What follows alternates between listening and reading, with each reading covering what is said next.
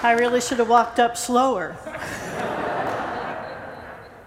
Hate to cut that off. What wonderful music. It's a delight to find myself at First Pres Berkeley this morning. Thank you so much for your hospitality and for the love that you have poured out for nearly 40 years on my family. I've always said it's a great privilege, one of the great privileges of my life, to have been the product of a church pillar and a prayer warrior. And that uh, holding up of the roof and that praying with the congregation that has been so important in my parents' lives is, uh, is fo- so much of that is focused in this congregation. So thank you for the hospitality that you've shown me and for the love that you have poured out on June and Jim Childers. I bring you greetings also from San Francisco Theological Seminary, which I'm happy to say at the annual or the biannual uh, gathering of the National Church just last month. Hmm, are we still in July? In the early part of this month, uh, a vote was uh, taken at the General Assembly of the PCUSA to reaffirm the status of San Francisco Theological Seminary as an associated member of the Presbyterian Church USA. Not that that should have been a question, but some people raised that issue. So we are delighted. We are delighted with that. For 150 years, San Francisco Theological Seminary has been the only Presbyterian seminary on the West Coast and has uh, had a lovely relationship with this congregation. I've been thinking about Debbie Whaley and Mary Ellen Azada in particular. We actually have had a number of alums that have served this congregation, but those two young women that were students of mine and that have now gone to be wonderful pastors. I have them, I have them on my mind as I was preparing today's sermon on Mary and her sister Martha. So I don't know if you, those of you who remember Debbie Whaley and Mary Ellen Azada's ministries in this congregation, I don't know if you want to picture them as we talk about Mary and Martha today, uh, but I'll, I'll let you decide which, who, to catch, who to cast in which role. The scripture lesson today, the gospel assignment from the lectionary, is Luke chapter 10, verses 38 to 42. Listen for the word of God. Now, as the crowds went on their way, Jesus entered a certain village where a woman named Martha welcomed him. She had a sister named Mary who sat at Jesus' feet and listened to what he was saying. But Martha was distracted by her many tasks. So she came to Jesus and said, Lord, do you not care that my sister has left me to do all the work by myself? Tell her then to help me. But the Lord answered her, Martha, Martha, you are worried and distracted by many things, but few things are needed, indeed, only one. Mary has chosen the better part which will not be taken away from her. This is the word of the Lord. Amen. Let us pray. Be in our words, O Lord, and in our understanding. Be in our hearts and in the loves we bring. Be in our lives and set us to praise, for we pray in the name of Jesus Christ our Lord. Amen. We know, of course, what people thought of Martha a stick of a woman, a controlling, a bit shrill. It makes me remember uh, a number of years ago now hearing a couple of shock jocks during a sabbatical trip to Australia when Hillary was running in the United States for the first time. As you may know, Australia's DJs can make Howard Stern sound like Mr. Rogers. And the two that I'm thinking about here were making a feast out of the American presidential politics in general and about, out of Hillary in particular. Her voice was likened to fingernails on chalkboards and various screeching indigenous birds. It was criticized for its loudness and especially for its nagging tone. Who would vote for somebody who sounds like that? They said. She sounds like me mom calling me in for dinner. Who would vote for somebody who sounds like their mom? indeed. We know what people think about women like that, about Martha. Certainly, she does seem to have stepped out of her place. Lord, do you not care that my sister has left me to do all the work by myself? That's the key line. Commentators almost always remark on the way she talked to Jesus, seeing it a kind of an uppityness they find surprising or off putting. I don't know. As someone who drove all through the 80s and well into the 90s with an uppity Women Unite bumper sticker on her Datsun hatchback, that's not what I'd be inclined to think. Of course, there are a number of different ways to understand Martha, a number of different ways to interpret this story, and at least one of them, I think, has something for us today. It's a good thing, as another famous Martha might say. It's a good thing. Because if there ever was a time when followers of Jesus Christ need to know where to put their efforts, it's this time. The gospel tells us little about Martha.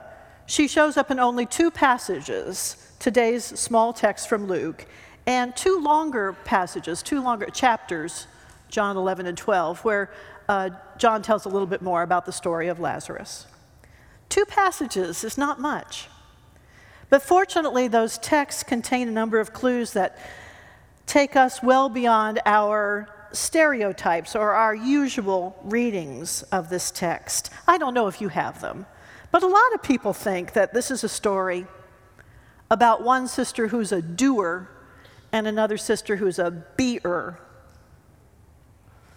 I don't know what you think. Um, one sister who's a doer, where Jesus praises the beer and scolds the doer. I don't know if that's the way that you're used to thinking about the story. Other people say this is a story about a sister who's a controlling witch, and another who's a sweet bobby soxer. Or some people say this is a story about a sister that's just too big for her britches, and another sister that sits humbly at Jesus' feet, or some combination of all of those things. Actually, in Luke, this is a story about a pastor and her sister. Yes, Luke never says, after all, I don't know if you noticed this as you looked at the text today, but Luke never says that the thing that was overwhelming Martha was hospitality.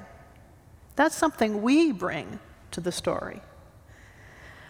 What was, what was overwhelming Martha was not hospitality, not the washing up and the serving that we generally associate with her work. No, what Luke was referring to that was distracting her was her service, or what the NRSV translated in our reading today as tasks, her service, her diaconia, pastoral service. Recent biblical scholarship has come to see in Martha a church leader, a minister, someone who has taken on not many cooking responsibilities necessarily, but many ministry responsibilities and to see that understanding of Martha as a more likely interpretation of the story. More likely for three biblical reasons. One, in the time of Luke and John, in the time that the writers of Luke and John were writing, there were, of course, women followers of Jesus who funded and followed him during his earthly ministry and who led house based churches. Groups we would call congregations. Since today's passage talks about Martha welcoming Jesus into her home, it certainly suggests that she is one of those householder women, analogous perhaps to being the pastor of a contemporary um, house church. That's one reason. Another biblical reason. You could say that John's story about Martha running out to meet Jesus, some of you will remember that story about Martha running out to meet Jesus when Lazarus, her brother, was sick, and having that Jesuitical exchange with Jesus. You, some people might say that shows that she and not Mary was the theologian of the family. After all, Mary never says anything, not in today's text and not in the John texts. Mary never says anything more than to repeat, repeat word for word something that Martha has already said Lord, if you had been here, our brother would not have died. Mary never says anything that Martha has not already said, and Mary doesn't do anything but weep. Martha not only engages Jesus in theological discussion, but ends up making the kind of declaration that is considered to be the high water mark of the gospel story. You are the Christ, the Son of God, she says in John's account. You are the Christ, the Son of God. A declaration that occurs only one other time in all four of the Gospels, and that would be, of course, when Jesus pushes people, Peter, to say it. I like to think Martha didn't need the help, but Peter needed to be pushed. And finally, the third biblical clue to our sort of understanding Martha in a little bit different way than we are used to. The third clue, again, the word that Luke uses for service here, for the tasks that were overwhelming Martha, Martha is distracted by. That's the word that he uses all through his writings, all through the book of Luke, all through the book of Acts, eight significant places for pastoral leadership. In fact, I don't know if you remember that passage in the book of Acts. This would also be, of course, Luke writing, where uh, Luke tells the story about how the apostles, the disciples, got tired of being uh, labored, being heavy, heavily burdened with um, table ministry, making the coffee, you know, serving the punch. They got tired of having to include that in all their pastoral duties. And so in this passage of Matt and in Acts, they make up a rule that serving coffee and those other things would now be the work of the deacons. That's the same word. That word for service in that key little passage in Acts is the same word that is applied to Martha today. She's a minister, she's an overwhelmed church leader. So, this is a story about a theologian, a spiritual leader, a long and deep friend of Jesus, a very competent woman who is anxious. That's right, in this text, Martha's problem is not so much that she is doing too much, that she's too much of a doer. The problem is that she's anxious over all that she sees that must be done. And that is something we know about. You don't have to be a minister, a deacon, a regular churchgoer, much less an uppity woman, to empathize with Martha we know about being anxious. All of, all of us who are concerned about the world God loves know about being anxious, about peacemaking and widows, about orphans and what to do with loving our enemies. These are the things that concern many of us. All you have to be, do is to be part of a lively, faithful congregation like this one, a congregation that feeds the hungry invites the outsider in, celebrates women's ministries, works for peace and justice. All you have to do is to be a busy Presbyterian, assigned to perhaps one more committee than it comfortably fits into your monthly schedule. All you have to do is to be someone who is concerned. Like Martha, we are concerned, we are anxious. And not for a piddly reason, not for a house proud reason or a vanity or an ego reason. We are anxious for a legitimate reason, an important and even a noble reason. We are anxious for the wrongs of the world to be put right, to see peace flooding in, to dry tears, to correct egregious errors, to be part of all it takes to bring the good news to a world that needs it. Lord, do you not care? We say. Some interpreters of this text have said that Martha really ticked Jesus off with the way that she talked to him. Lord, do you not care? Do you think Jesus felt insulted Lord, do you not care? Yeah, it's a bit passive aggressive. Do you suppose that was why Jesus was kind of short with her when he came back at her? I don't know. I, I, I just have to say that can't be right because those are the very same words that the disciples got away with during the storm on the sea. Lord, do you not care that we are perishing? Surely it must be okay to mount that kind of a prayer. Lord, do you not care that we have been left out here alone, that the job is too big for us, that Ukraine is devastated, that Uvalde is still reeling, that the planet is heating up? Lord, do you not care? Oh, it must be okay to pray that kind of a prayer to God, don't you think? I think of how the poet Annie Dillard describes the liturgy of the church as words people have successfully aimed at God without getting killed. Surely those words are among them, right? Lord, help us. Lord, we feel alone here. Lord, do you not care? And if so, why does Jesus seem to be shrugging Martha off? Oh, there, there, Martha. Oh, Martha, Martha, he says, you are anxious about many things. Yes, we want to say, yes, we are anxious about many things, all of them important. Why do you suppose Jesus seems to be shrugging Martha off here? A lot of people who preach this text say that Jesus spoke this way to Martha because he wanted her to be less of a doer and more of a beater, less go and do, more sit and be. But again, Luke gives us no reason to think that. And that is not what Jesus is saying here. Here, after, according to Luke, Jesus had just finished telling the parable of the Good Samaritan he is as much, if not more likely to say, Go and do. Jesus is certainly not pitting go and do against sit and be in this text. So, why then does he say that Mary's is the better part?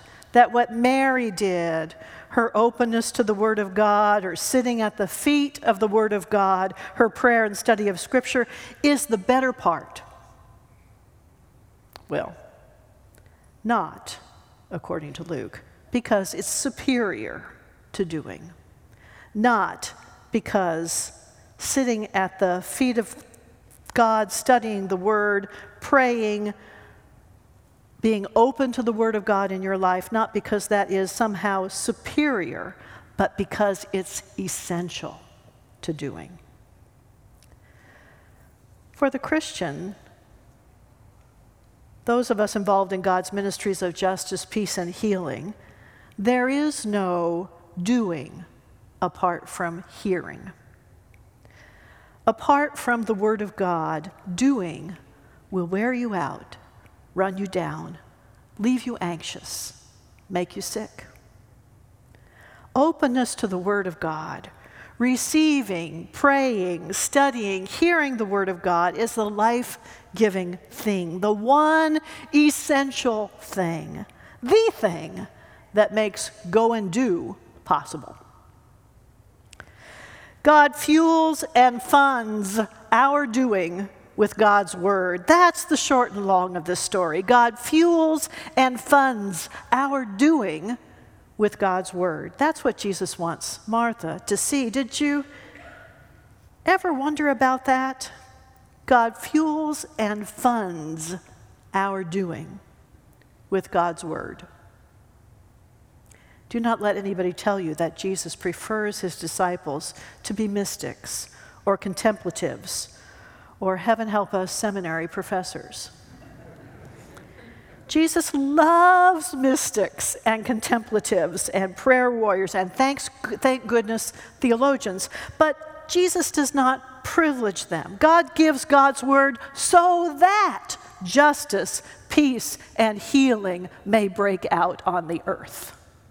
so that the work God calls us to do may be sustained.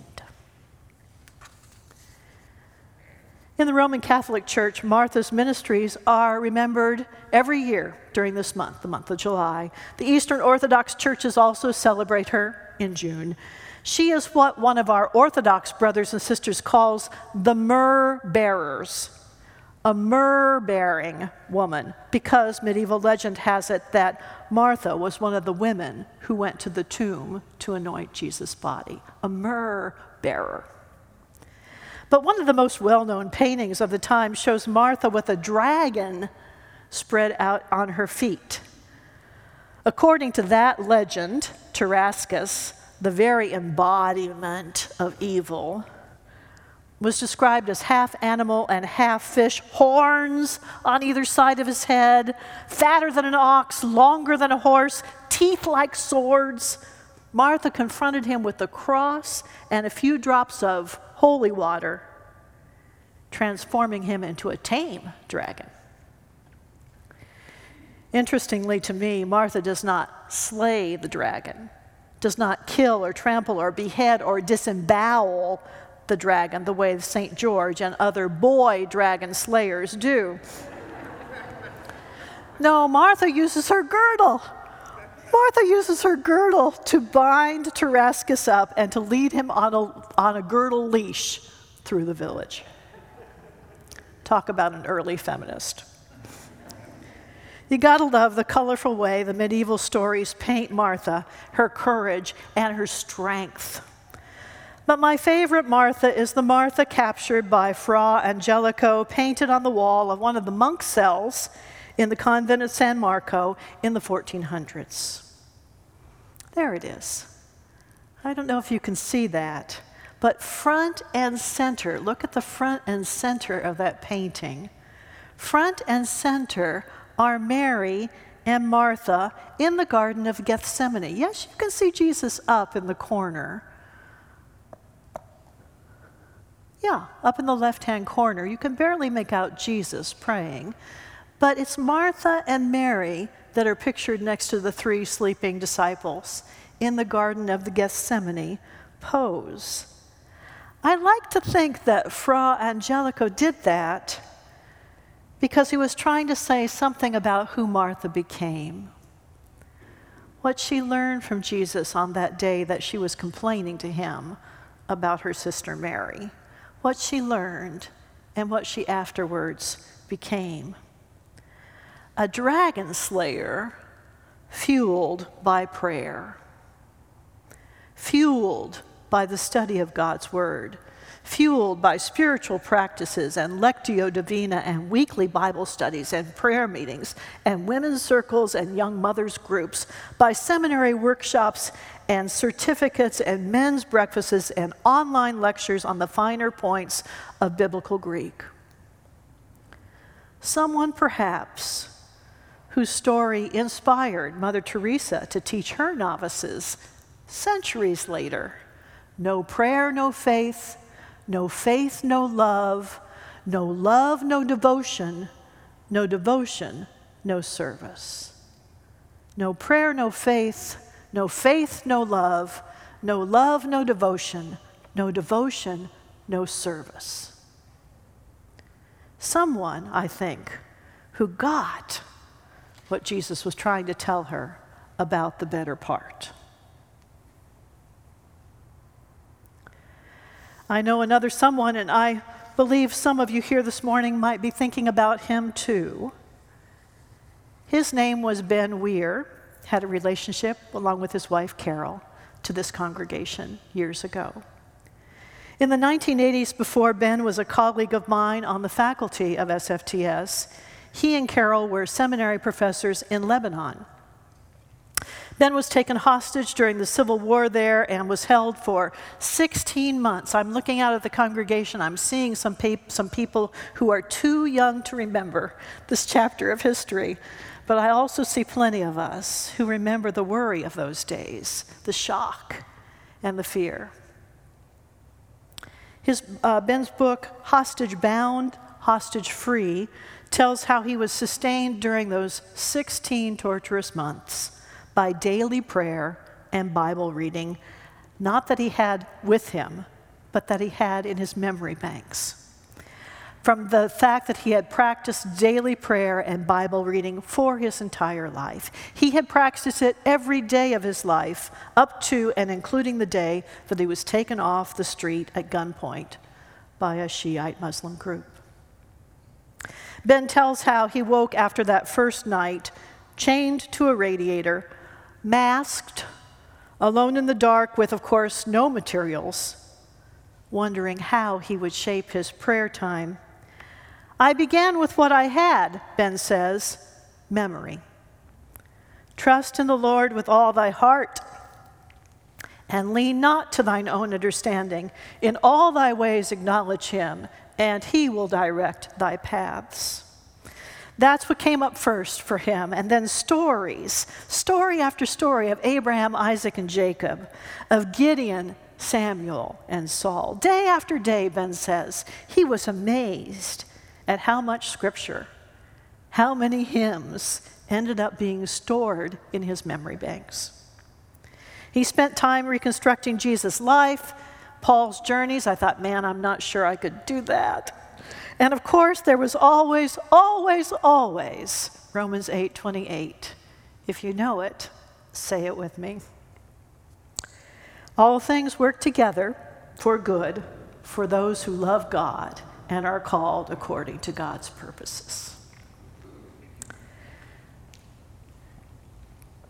We know what people think about Martha, about mild, bespectacled, gentle men who read the Bible daily but it's not true. So much of it is not true. What is true is that Ben's God, Martha's God, your God, is a God who has a mysterious way of always sustaining us. May it be true for you and for me. Amen.